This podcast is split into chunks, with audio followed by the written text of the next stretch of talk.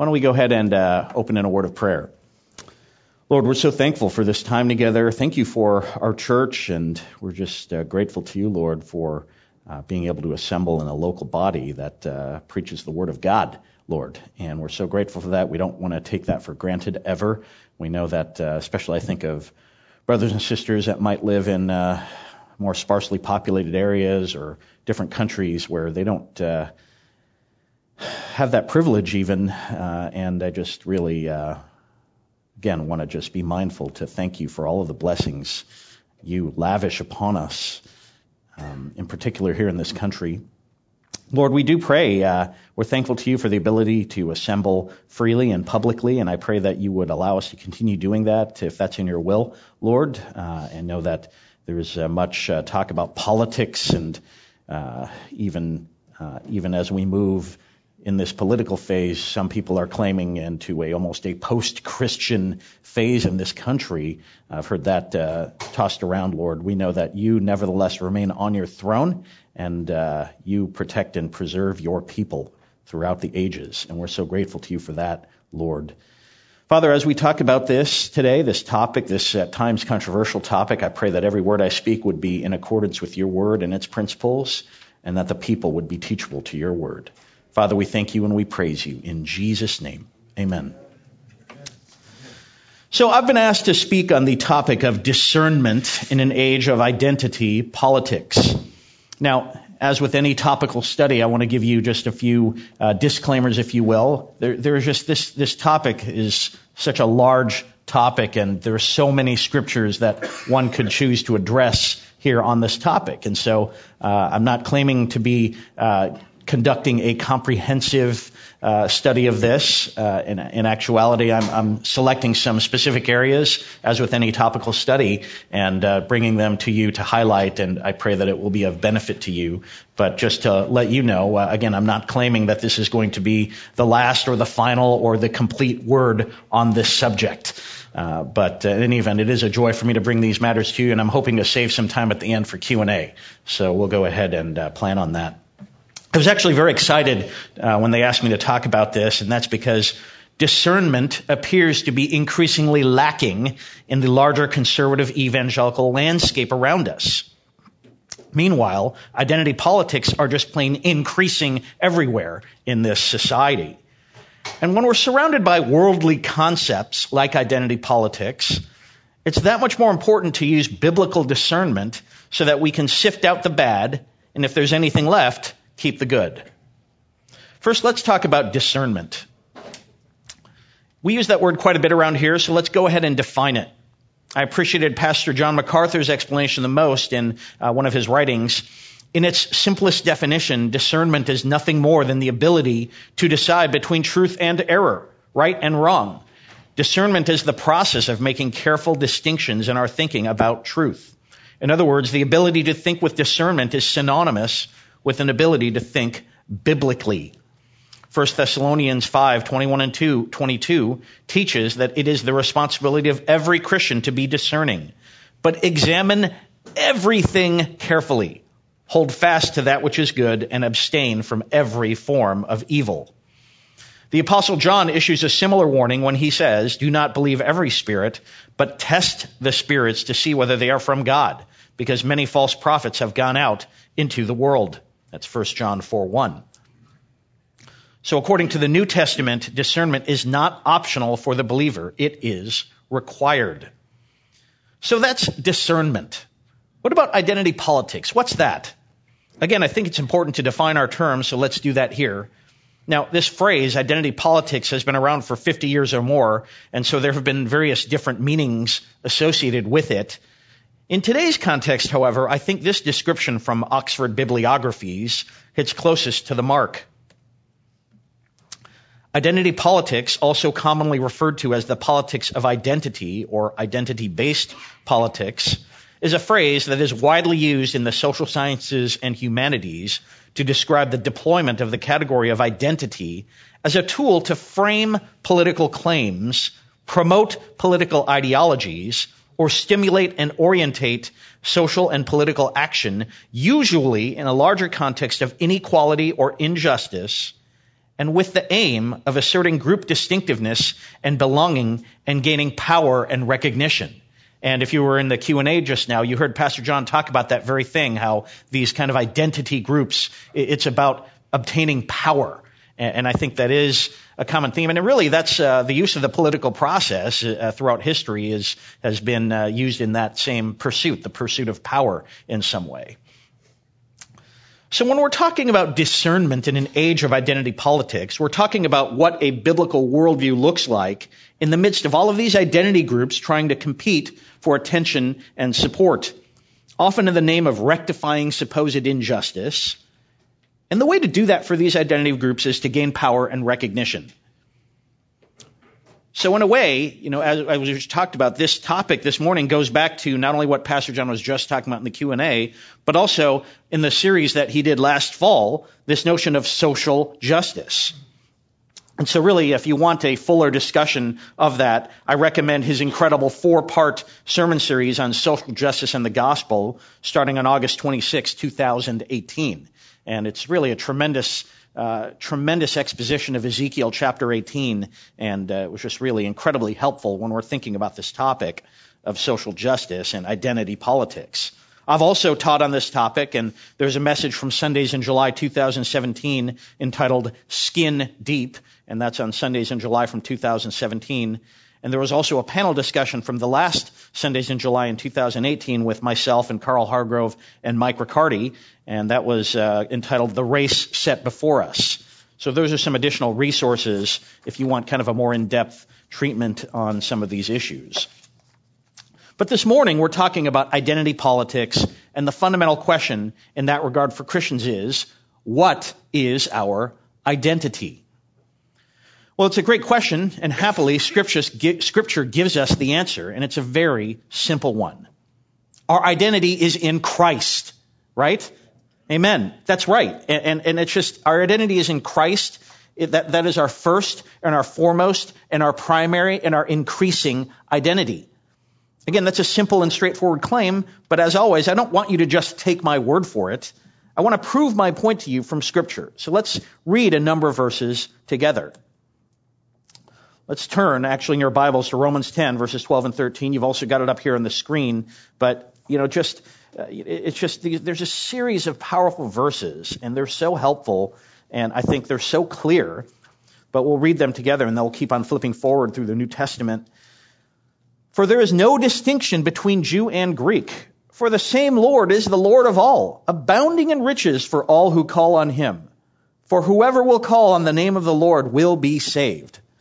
This passage is clear. Jew or Greek doesn't matter. That Jewish identity, that Greek identity, it's not important. What matters is that Christ is our Lord. We are unified in Him, and He is our Savior. 1 Corinthians 12:13 For by one spirit we were all baptized into one body whether Jews or Greeks whether slaves or free and we were all made to drink of one spirit repeated there so again, we see this concept of unity in Christ, that we, we are one spirit. That's emphasized in this one verse. We are baptized into one body, no matter what our ethnicity is, no matter what our social class is, slave or free. Jews and Greeks, again, drink of the exact same Holy Spirit. And the clear and obvious message from this verse is that ethnicity, class, these other kind of surface distinctions simply are not important compared to our unity in the Spirit. Let's look at another verse. This is one of my favorite verses because it's so clear in terms of how we ought to act toward one another. 2 Corinthians 5, 16 and 17. Therefore, from now on, we recognize no one according to the flesh. Even though we have known Christ according to the flesh, yet now we know him in this way no longer. Therefore, if anyone is in Christ, he is a new creature. The old things passed away. Behold, new things have come. We are to regard no one according to the flesh. And that means exactly what it sounds like. We must not allow superficial external factors such as ethnicity, beauty, clothing, style, social class to affect how we view and treat one another. Again, crystal clear, I would, I would submit to you. Let's look at Galatians 3, 28 and 29. There is neither Jew nor Greek. There is neither slave nor free man. There is neither male nor female, for you are all one in Christ Jesus. And if you belong to Christ, then you are Abraham's descendants, heirs according to promise. I want you to just pause for a moment and think about how radical that statement is, especially coming from a Hebrew among Hebrews like Paul. Whether you're Jew or Greek, again, we see this for the third time in these passages. Uh, just if you belong to Christ, you are Abraham's offspring. You are spiritual heirs to God's promises, even to Abraham. Now, again, for a Jew in that day and age to say that Greek Gentiles could be Abraham's offspring, that, that is simply unthinkable for like a Jew to take that attitude. And yet that is clearly what Paul, under the inspiration of the Holy Spirit, is saying right here. And Paul, again, he was, he was the chiefest, he was like the Jewish cheerleader, right? I mean, he was, he was the Jew among Jews. He was the, the Hebrew among Hebrews. And yet, Paul says here, we are all one in Christ Jesus who tears down every single superficial barrier, every single ethnic barrier. Christians are one. They are united. Let's look at Colossians 3 verses 9 through 11. Do not lie to one another, since you laid aside the old self with its evil practices and have put on the new self who is being renewed to a true knowledge according to the image of the one who created him.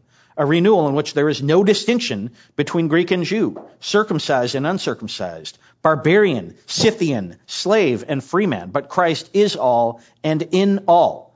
So once again, we see the same theme repeated again and again and again in scripture that there, there is no more Greek or Jew, that that's just not important anymore. There is no more circumcised or uncircumcised, or in other words, no more viewing as clean or unclean among the ethnic groups. No more barbarian or Scythian. In other words, no more viewing as uncivilized brutes and outsiders. For those in Christ, there is only Christ who is all and in all. So we can see from the perfect scripture what truly matters and where our emphasis should be, it should be on Christ, on our unity as Christians, and not on things such as ethnicity or other surface characteristics. Lastly, for this moment, for this portion, I'm going to go to 1 Peter 2 9 and 10. But you are a chosen race, a royal priesthood, a holy nation, a people for God's own possession so that you may proclaim the excellencies of him who has called you out of darkness into his marvelous light. For you once were not a people, but now you are the people of God. You had not received mercy, but now you have received mercy. It's such a powerful, clear statement. And, and, by the way, all of these words, a chosen race, a royal priesthood, a holy nation, those are all, in the Greek, those are all singular terms. It's not a dozen races or a dozen priesthoods or a dozen nations. When you are a Christian, you are one race. It doesn't matter what we look like. We are one people and we're bound together with the foundation of Jesus Christ as our chief cornerstone by which everything else is measured. Now, the theme of these verses could not be more clear. We are unified in Christ. That is a, that, that is true right now. That is a present reality. In the present, we are one race.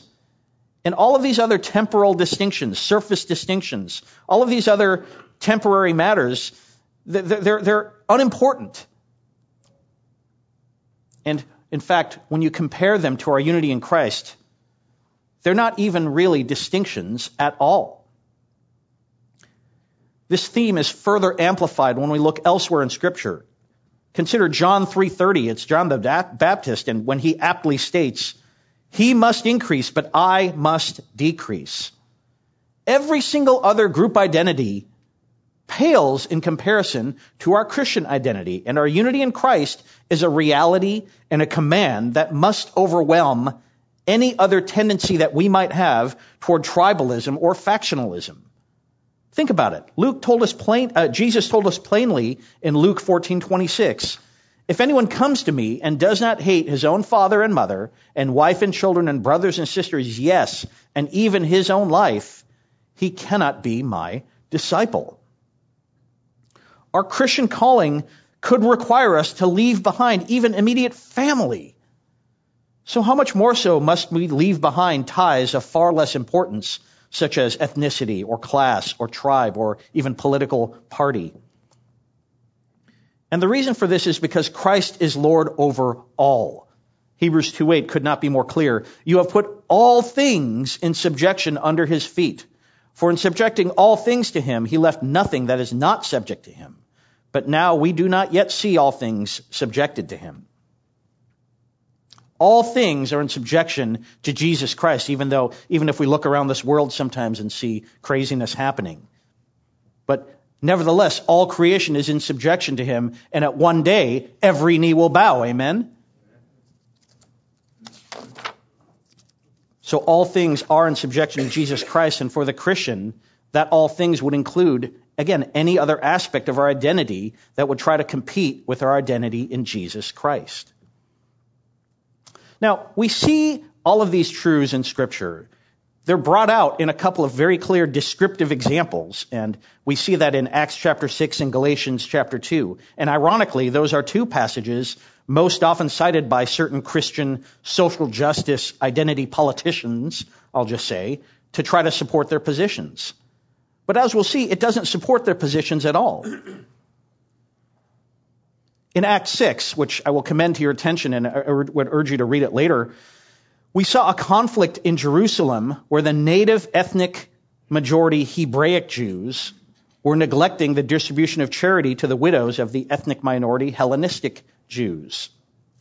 Meanwhile, in Galatians 2, we saw a conflict in Galatia, which is near what we now know as central Turkey, where the ethnic minority Jews were arrogantly keeping themselves separate from the native ethnic majority Gentiles. Many of whom were actually from a Celtic background, interestingly, in that area.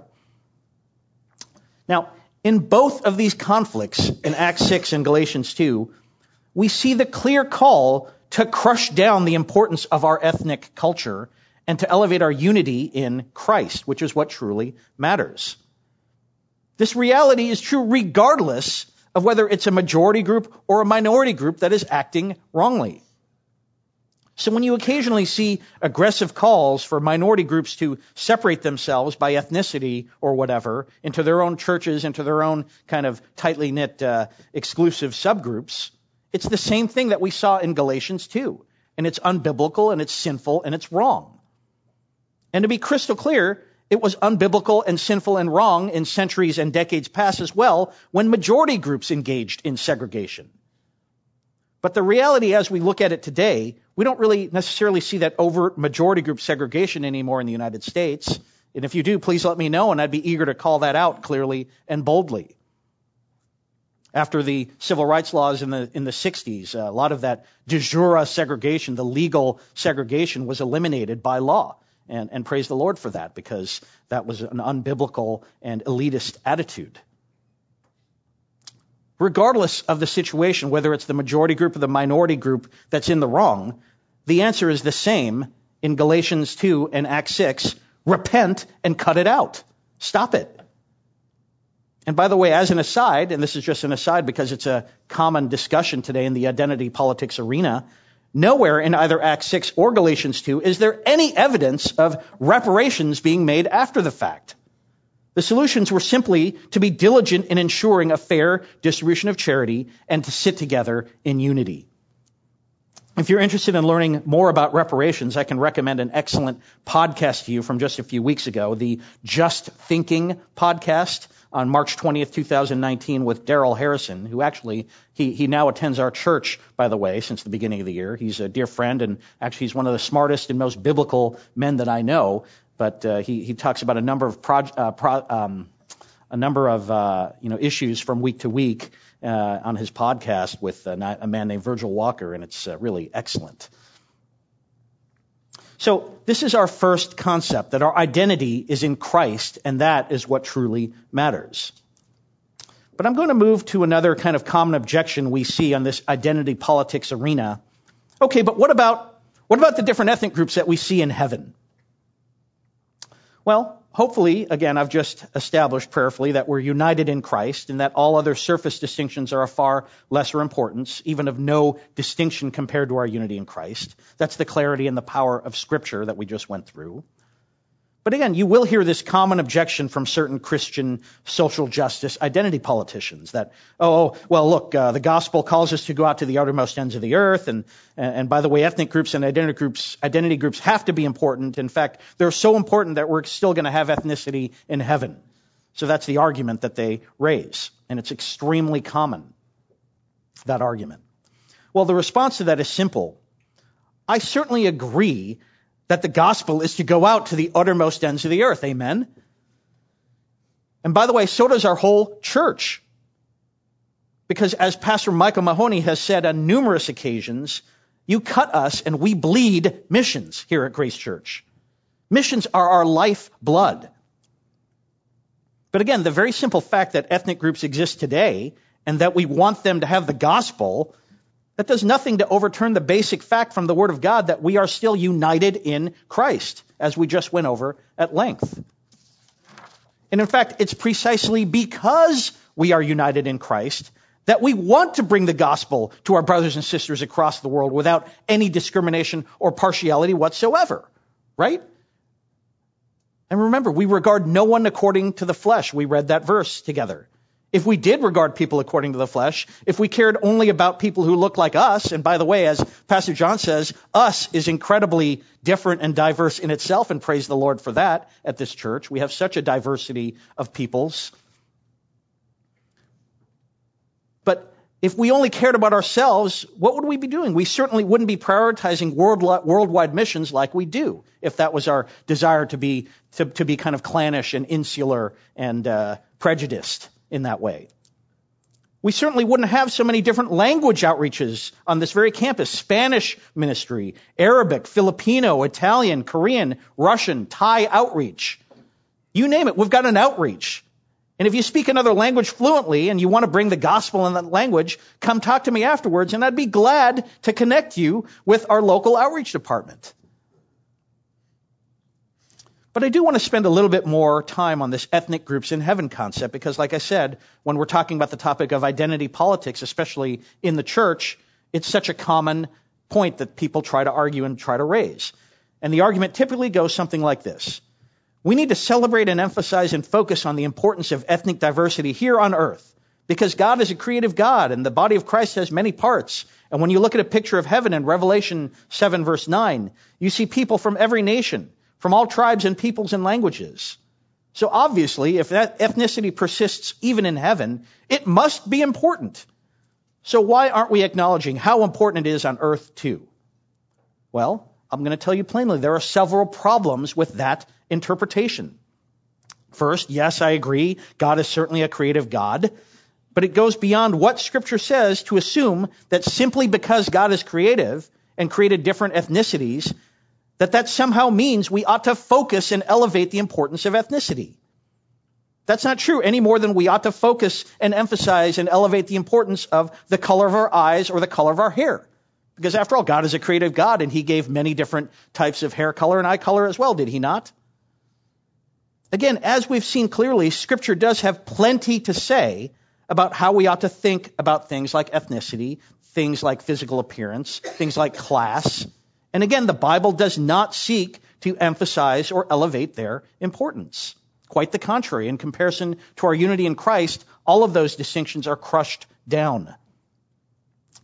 Second, when you see the term body of Christ in Scripture, it generally means the entire group of believers everywhere.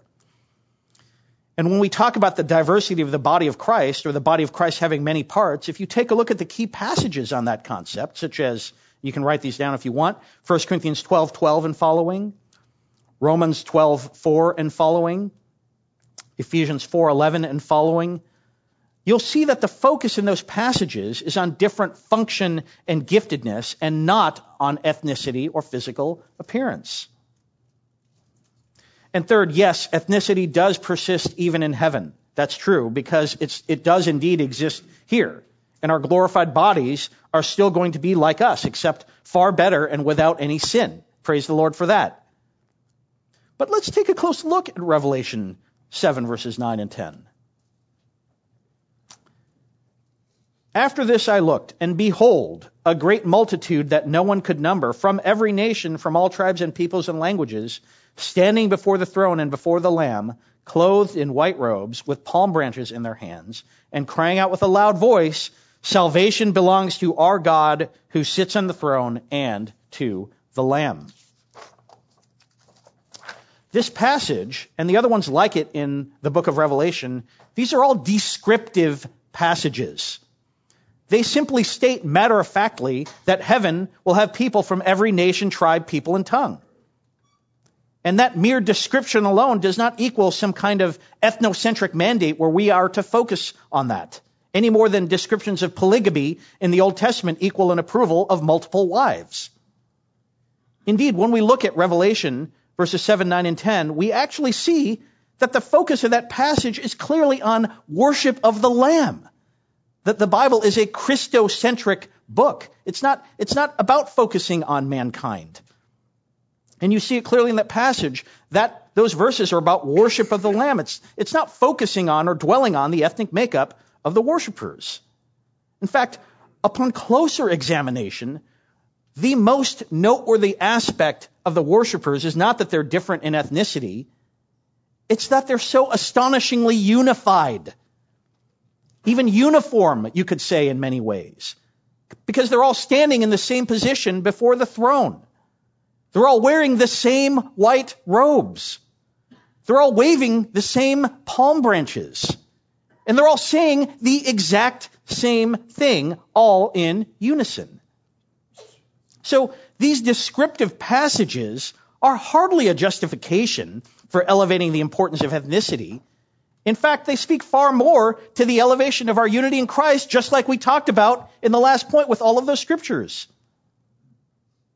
The fact that the worshippers are of different ethnicities is really more like a matter of fact side comment. And it's nowhere near enough scriptural support to base an entire philosophy of ministry upon, or even worse, an entire theological framework like some people try to do. And that's especially true in light of the fact that, again, we just went over that laundry list of clear prescriptive commands as opposed to descriptive examples that we saw earlier, uh, that we talked about earlier. I would add that just working it out practically, when we talk about identity politics as a practical matter, both today and throughout history, there's a great danger of emphasizing and focusing upon ethnicity, or really upon any group identity outside of Christ. And historically, we've in fact seen horrific results from that.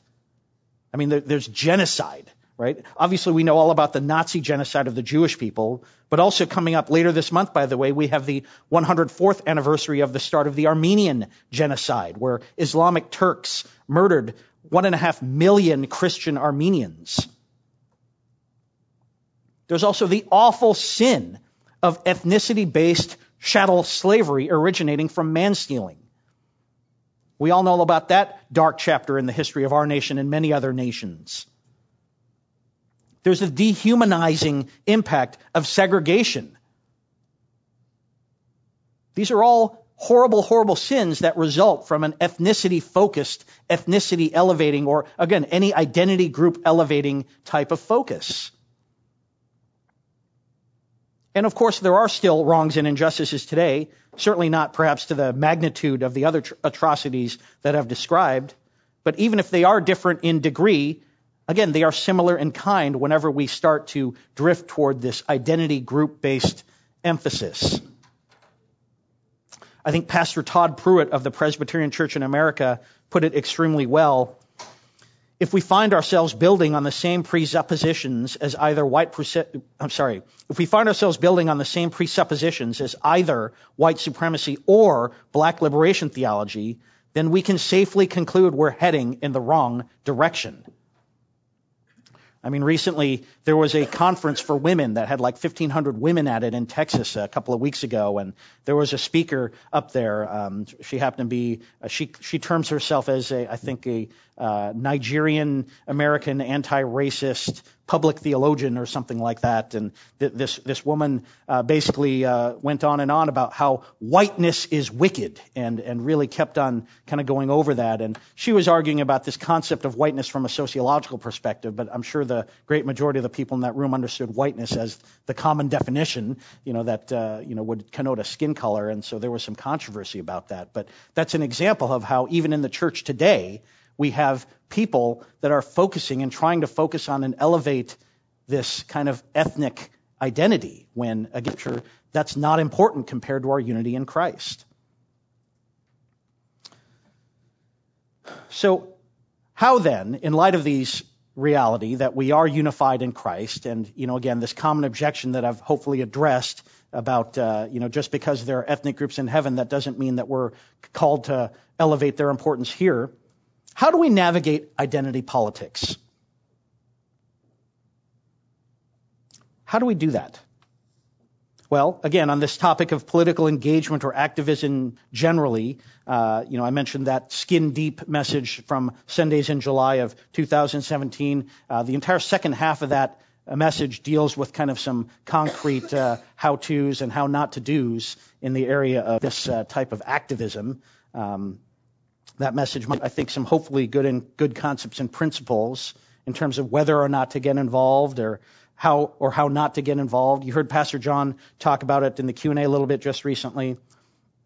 But specifically as it pertains to identity politics, in the event that you do decide to engage or even be active in political matters, I think there's a helpful scriptural principle to remember, and it's related to our identity and unity in Christ, which I've already emphasized so strongly and that scriptural principle is found in Galatians 6:10.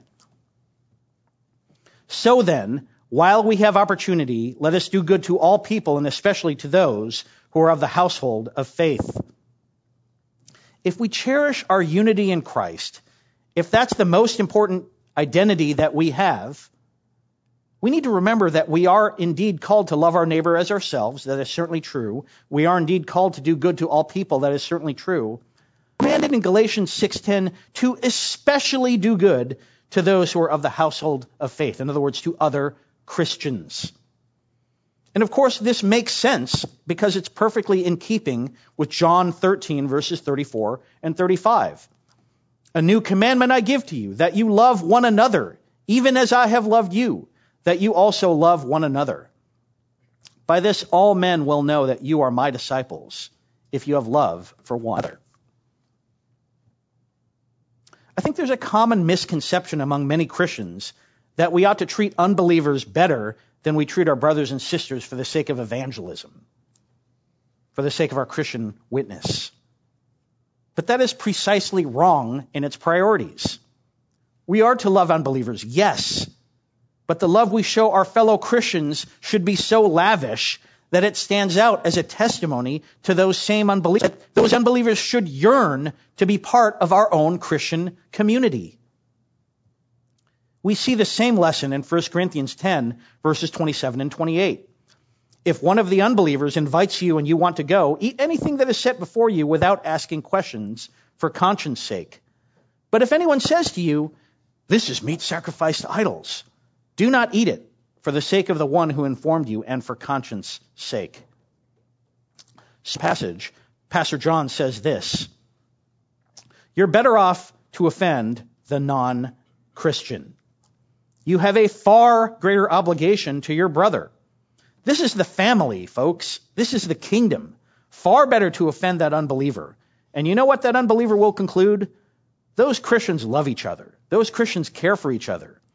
If you offend your brother and you don't offend the unbeliever, the unbeliever will conclude it is better to be an unbeliever. They treat you better. Don't offend a believer. So back off of that desire to reach out to that unbeliever for the sake of love to that brother and to make sure he doesn't stumble. Why? Because God, listen to this, is far more concerned about his own than those who aren't his own. They are his beloved sheep and the reaching of those who aren't his own is upon the virtue and the godliness and the character of those who are. That's Pastor John speaking about this very passage. So if, if you decide that you want to get involved in politics or identity politics in some way, it's okay to be aware of our most important identity in Christ and to look out for your fellow brothers and sisters. So, for example, working to preserve religious liberty and freedom of speech and expression so that we're allowed to freely as we can today and to worship freely and to be able to proclaim the gospel. I mean, you've got stories coming out of uh, the United Kingdom, which is not too far ahead of us in terms of this uh, identity politics stuff, where people are street preaching or they're even sharing the gospel with someone, and, and those people are getting arrested at times. There, there are a number of cases working their way through the system. And that's the proclamation of the gospel. Now, I would like to think and hope and pray and believe happen here with certain constitutional guarantees that we have, but, you know, again, who can say? The Lord knows. So that would be some things you might consider as a possibility. There's nothing wrong with standing up for biblical values so that other Christians won't lose their livelihoods or even go to jail if they don't bend the knee to the latest popular secular opinion put forward by some leftist identity group. Now, as you move out beyond that, that notion of, of, of caring for our brothers and sisters and especially to do good to the household of faith, as you move beyond that identity group kind of level, you have to be a lot more careful now, I don't think there's anything necessarily sinful or fundamentally wrong with using your Christian liberty to align with certain other identity groups potentially, but you need to examine carefully whether both the means and the end are in accord with biblical principles. It's the same reason you can't just go lie, cheat, steal, and make millions and then think it's okay if you donate half of that to the church. It's, you gotta be, you gotta be aware of both the means and the end. Now, my uh, profession is, uh, is as a lawyer. I do uh, corporate law, transactional law. So maybe it would be okay for me to line up with a lawyers group that seeks to protect profession. Maybe that would be all right. But if they do that by suing everyone in sight for trivial matters and being pugnacious and quarrelsome to everybody, I personally might be hesitant to endorse those means. Or in, uh, on, in contrast, if one of the main goals one of the main ends of this lawyers group was to promote an anti-Christian agenda, I'd definitely be uncomfortable endorsing that end. Let's take another example. In my own personal view, I think the fight for the lives of the unborn is the most important fight that we have today in our country because it's literally a matter of life and death. Proverbs 31, 8 and 9 states, Open your mouth for the mute, for the rights of all the unfortunate. Open your mouth, judge righteously, and defend the rights of the afflicted and needy. Who is more mute than an unborn baby, I ask you?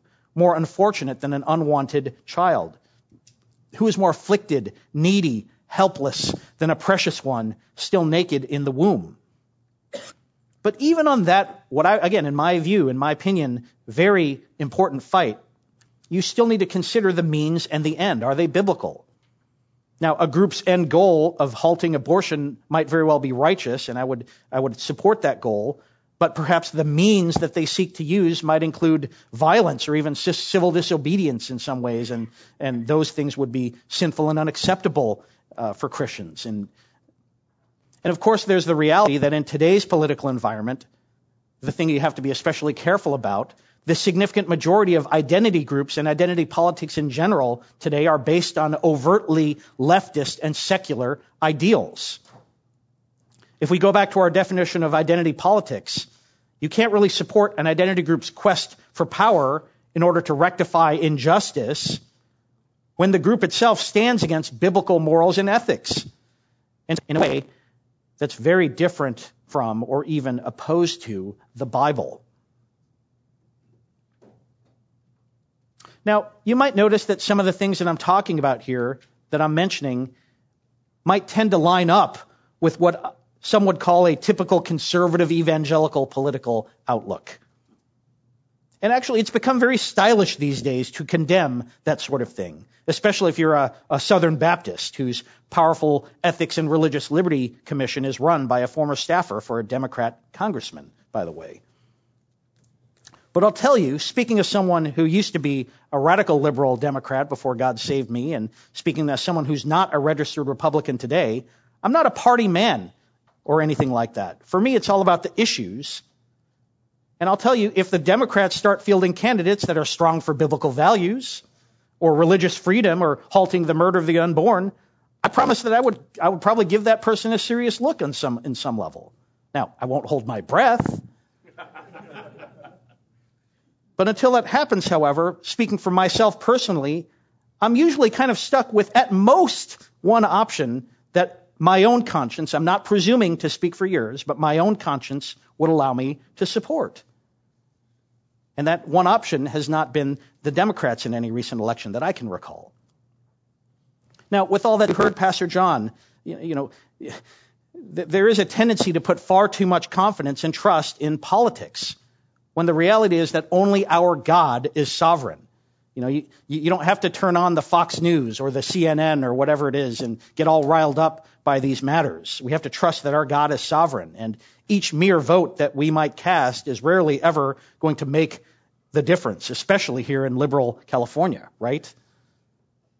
Corinthians, Corinthians 10, verses 3 and 4. For though we walk in the flesh, we do not war according to the flesh. For the weapons of our warfare are not of the flesh, but divinely powerful for the destruction of fortresses. And Psalm 27, I think, is especially apt. Some boast in chariots and some in horses, but we will boast in the name of the Lord our God.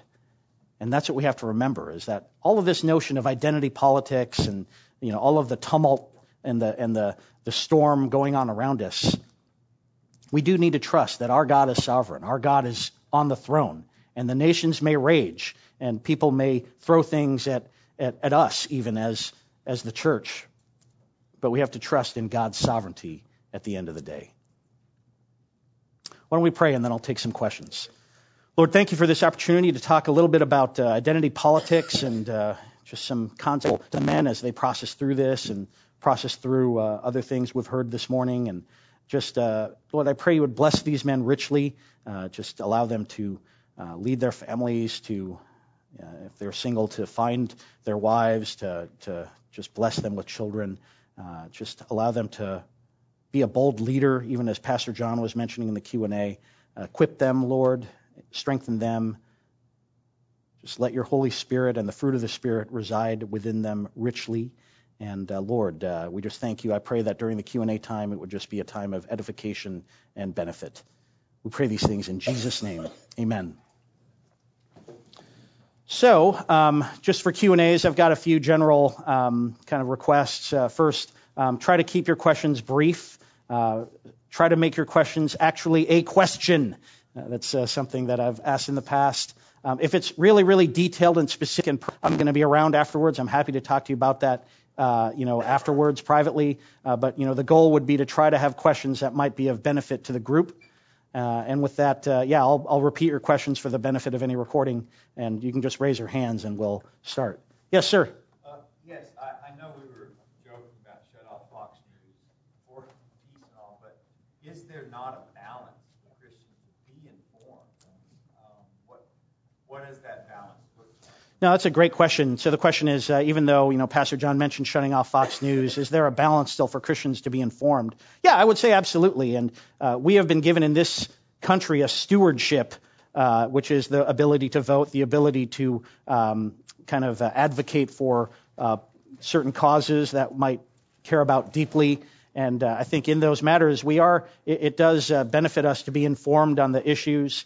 Um, you know, I certainly think saying it was really, um, you know, just we really need to know our Bibles, you know, because as we lead our families, we want to be able to be in a position where, you know, it, it, it doesn't do us any good. We, we might spend a ton of energy being informed about the issues on a specific matter, but if the side we land on is an unbiblical side, we got real problems, right? All the time spent learning about that kind of factual matters and on the on the issue, the political issue, is a waste if we if we land on the wrong side that the Bible would not call us to. So I think we got to keep things in priority.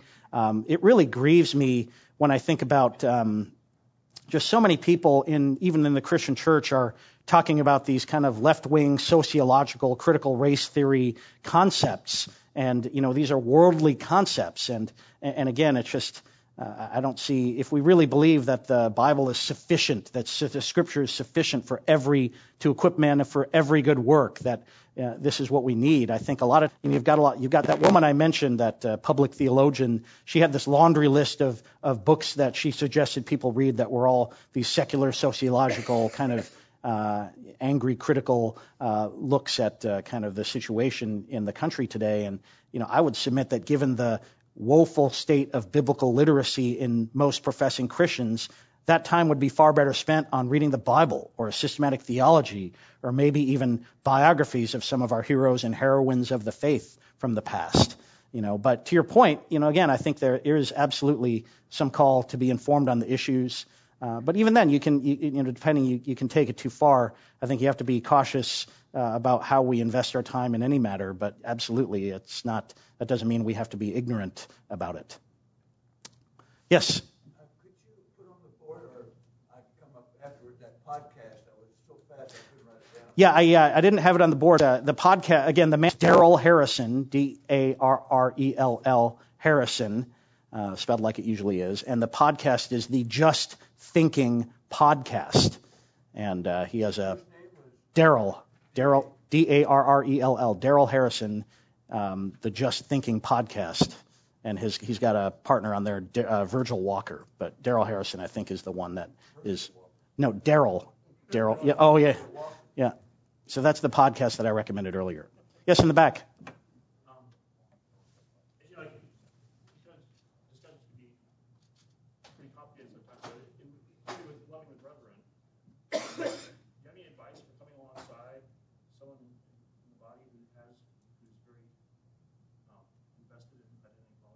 So the question is, uh, do you have any advice in terms of loving the brethren, loving the body, of coming alongside a brother who's really deeply invested in this kind of uh, politics kind of thing? Yeah, you know, I think that just one thing I've noted, and it's been interesting to me, uh, and this is obviously a biased point of view coming from the perspective that I'm coming from, but I've noticed that a lot of people that are big Christian pro social justice folks, um, you know, I, I love talking about the Bible, right?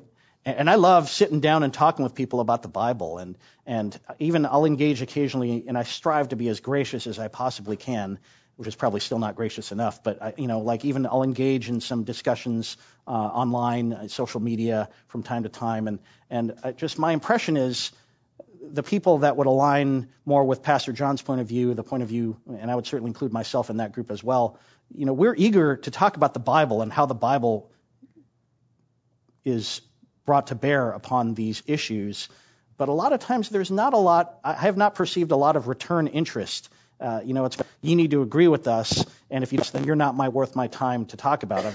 Let, let me go talk to all these other people, and uh, you know, it's kind of like it's, they're they're assuming they're begging the question is what they're doing. They're assuming the righteousness of their own position, and you know, rather than kind of explicitly expositing the text to support it. And so they're kind of they're, at step two when they really need to be spending more time at step one. And they're doing just what I spoke about in the other kind of situation where, look, you can educate yourself a lot on a specific political issue, but if you land on the wrong side of the issue because you don't have the biblical position, then that's a problem.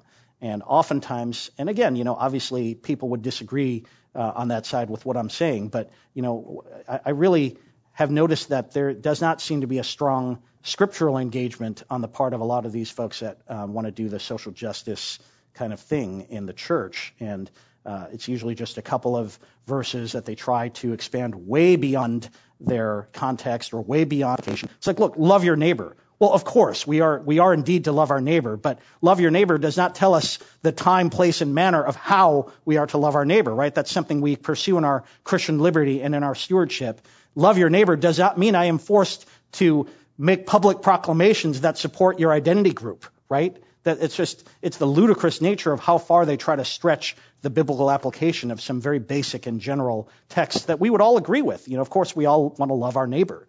So I would say just look patiently, kindly, lovingly, bring the scriptures to bear. It's like, look, how do you reconcile all of these calls to unity in Christ and the elevation of Christ and the crushing down of our surface distinctions. How, how do you reconcile that if you really believe that the Bible is inerrant and sufficient and you know if you really say that the Bible is the, the guide for your life? And increasingly I am seeing really notice trying to say, oh, well, look, the Bible is great, and of course, but you also need to know all of this sociological stuff in order to speak on the issue.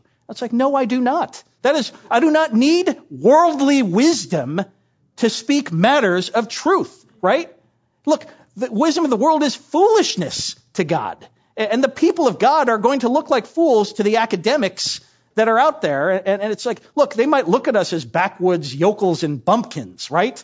But I don't care. You know, look, if the Word of God is what we stand upon, and if you cannot justify or defend your position from the Word of God, then your position is a losing position. And all of the sociological critical race theory secular textbooks written by people that hate my God, that is chaff. That is, that is worthless to me at the end of the day. Yes, sir. Mm-hmm. Um, so, what are some of the key arguments? Uh, what are we looking for? Anything specific that uh, you can tell us about? So, what are some of the key arguments from the other side? Is the question in terms of the identity politics, social justice side? Well, I did outline one of them. Uh, you know, again, a lot of them really uh, put a lot of weight on this, uh, you know, ethnicities in heaven concept from the book of Revelation, that descriptive uh, you know, concept, which I went over at length in the message. Uh, another one, again, is this notion of loving your neighbor, you know, and how, uh, you know, again, which we would all agree we should love our neighbor, but the, the difference becomes, you know, we believe that there is liberty in the how, time, place, and manner of how we do that, and they would want to make it a much more specific, constrained view. And I would say that's, uh, you know, in my view, when you when you go down that road too far, you really get into man-made legalism it's like, oh, in order to be a good Christian, you need to fight for, you know, the things that Black Lives Matter supports or whatever as one organization. You need to fight, you know, all these other identity groups and you need to support this and that. Uh, that's where I would say, look, I, the scriptures don't tell me I have to support that specific cause. And in fact, I think certain elements of that specific cause are anti-biblical. So I will not be joining you in your support of this group or that group or whatever group just because I'm to love my neighbor. You know, sometimes, you know, love rejoices in the truth, right? That's a definition of love. And so one way you can love your neighbor is by telling the, the truth of the gospel. And, you know, that love may cause your neighbor to hate you. But just because your neighbor hates you doesn't mean that you've done anything wrong or offensive. That's the thing. Today, it's all about being offended, right? Well, just because someone else is offended does not mean that I've sinned against that person. It just, it just means that that person might be especially sensitive, or I'm not saying things that are socially acceptable anymore as this nation moves further and further away from its biblical. Uh, does that answer your question? Those are two primary arguments I would say that uh, are often brought out. Yes. Bit of a struggle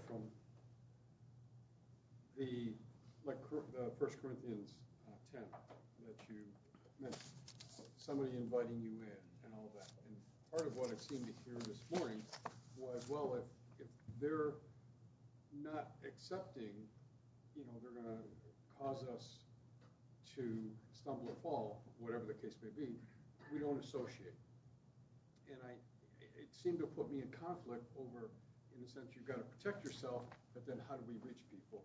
Because there is that divide. There is not, we don't have that shared understanding between us. So the question is on 1 Corinthians 28, when I gave the story about uh, eating food uh, set before idols and choosing, you know, do you offend the believer or the unbeliever, uh, that uh, there's some struggle with that because of how do you reach uh, an unbeliever in that type of situation. If we're yeah. And I think, again, first of all, you're not going to run into this situation every day. I raise this verse because it highlights clearly the principle that we are to love especially the household of faith, that we are to love our brother. If it, if it has to come down to a choice, that again, the scriptures would have us choose our brother or our sister who Christ died for and not necessarily the unbeliever. And, uh, you know, just because that relative priority is in place that we see in the scriptures, that doesn't mean we can't reach out to that unbeliever and use every means that we can to love that unbeliever. And, you know, maybe we go back to that unbeliever and we explain, hey, listen, you know, my brother was, uh, you know, really, uh, you know, it, was a challenge for him to eat that. So I, I want to explain to you and take the time to explain why it is. And maybe that would be a great gospel opportunity. You know, you can, you can go back to that unbeliever another time and, and, you know, bring them a gift or you can love them a different way. You know, it's really, again, this is where the beauty of human creativity comes into play. There are any, any number of ways you can bring the gospel to bear on that situation and to care for and love that unbeliever. But the point in 1 Corinthians 10, 27 and 28 from uh, what I read the quote from Pastor John and, and the other supporting verses is that took priority of loving the brethren over loving the world. Some about said, don't go in. What's that? It's like here it's saying, don't go in. Don't, you know, they invite you, don't go in. Or am I got the wrong? No, I'm, I'm not sure. That's not the. You know, why don't we talk after the meeting because I think this might get into a more of a nuanced translation translation issue. But uh, okay, no, but I do thank you for the question. Yes.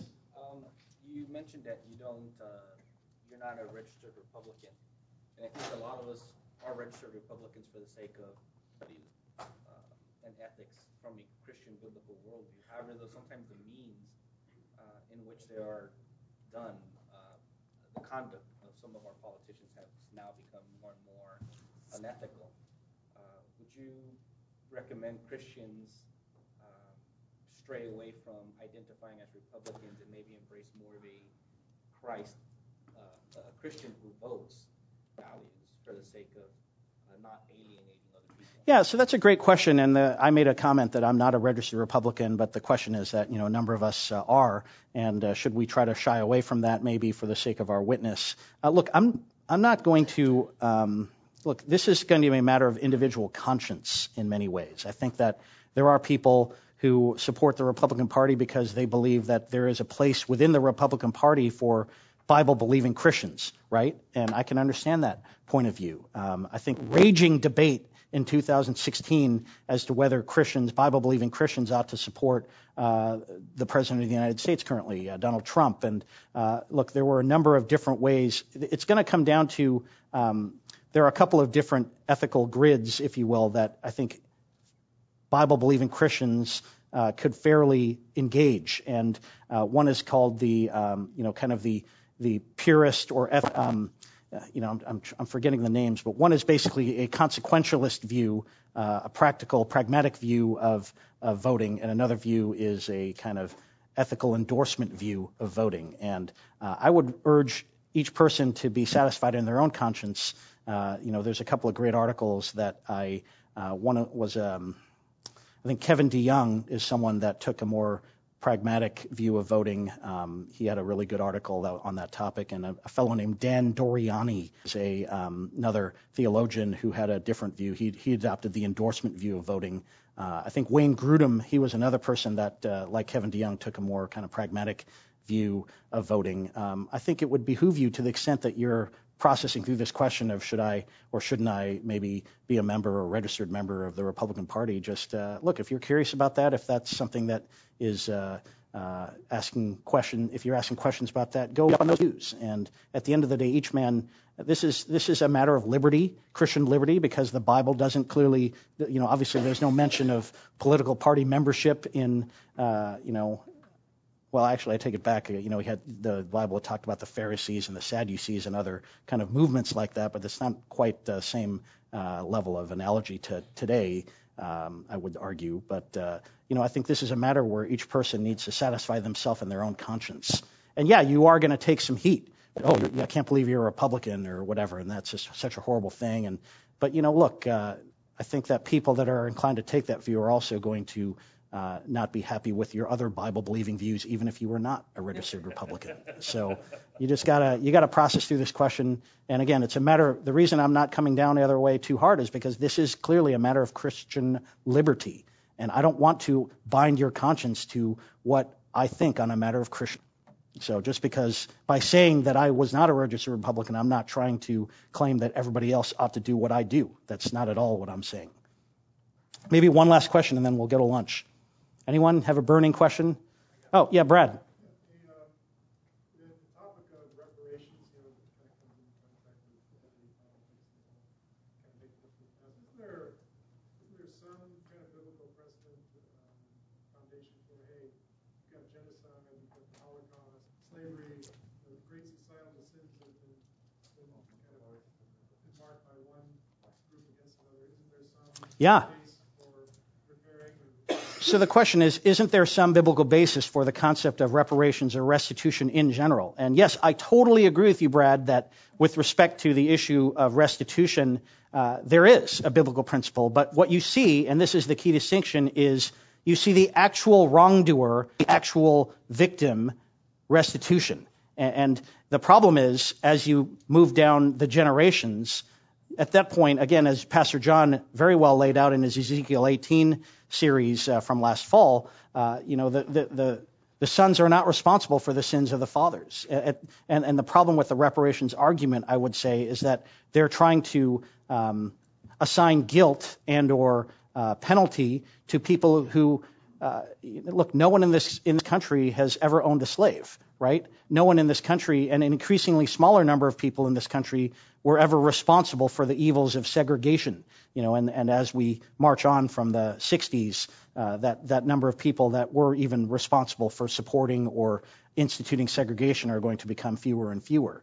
And so uh, by all means, I am a firm supporter of biblical restitution when there is an actual wrongdoer and an actual victim. That that victim, I think, is in many cases to obtain some kind of monetary restitution for certain types of crimes and sins.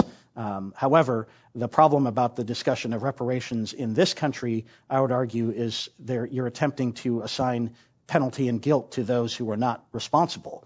And even this notion of uh, there's this notion of corporate guilt or, or corporate sin. And, ultimately, you know, you see all through the scriptures in the New Testament that Paul and people say, and I don't get the sense that they were saying this self-righteously, but they were able to say, look, I have a clear, my conscience is clear. I have a clear conscience toward this group of people or on this issue or on this topic. And I think that should be our striving as Christians to maintain a clear conscience in general, but also in particular to any individuals. And, you know, again, as I sit before you, uh, as I stand before you, I, I, believe that I have a clear conscience in these matters relating to treatment of various groups. That doesn't make, you know, it could be that the Lord would reveal something to me in the future, or, you know, maybe that there's something I'm not seeing, uh, but the Holy Spirit will reveal that to me in the Holy Spirit's timing. I'm not currently convicted as I stand before you of that. And so all of these calls to corporate guilt by some social justice advocates, uh, really, you know, I, I just, look, there, there, I wrote an article on the blog Pyromaniacs. Uh, uh, owing nothing to anyone is the title of that blog article. Um, it's the concept that in Romans 12 we are capable of owing nothing. That that should be a striving that we should owe nothing to anyone except love. And you know, look, um, you know, I, you know, as I look at my register of you know of, of debts that are being paid off, and I'm thankful for that. Uh, you know, I, I you know, I, I would desire that as a goal, that I would owe nothing to anyone except love. And that love is a huge obligation, as I wrote in the article. But uh, at the same time, I'm not moved by people trying to point the finger at me that I've never met before saying, oh, you owe me thing. It's like, no, I don't even know you, bro. So I don't think I owe you anything except love. So if you need if you need some help, come talk to me and we'll talk to help. But I tend to prefer helping people that strive for humility rather than people pointing a finger in my face and demanding that I pay them something that I don't think I owe them. But thank you for that question. And again, I'll be here, uh, but I'll release you to lunch. I apologize for running a couple minutes late. Thank you.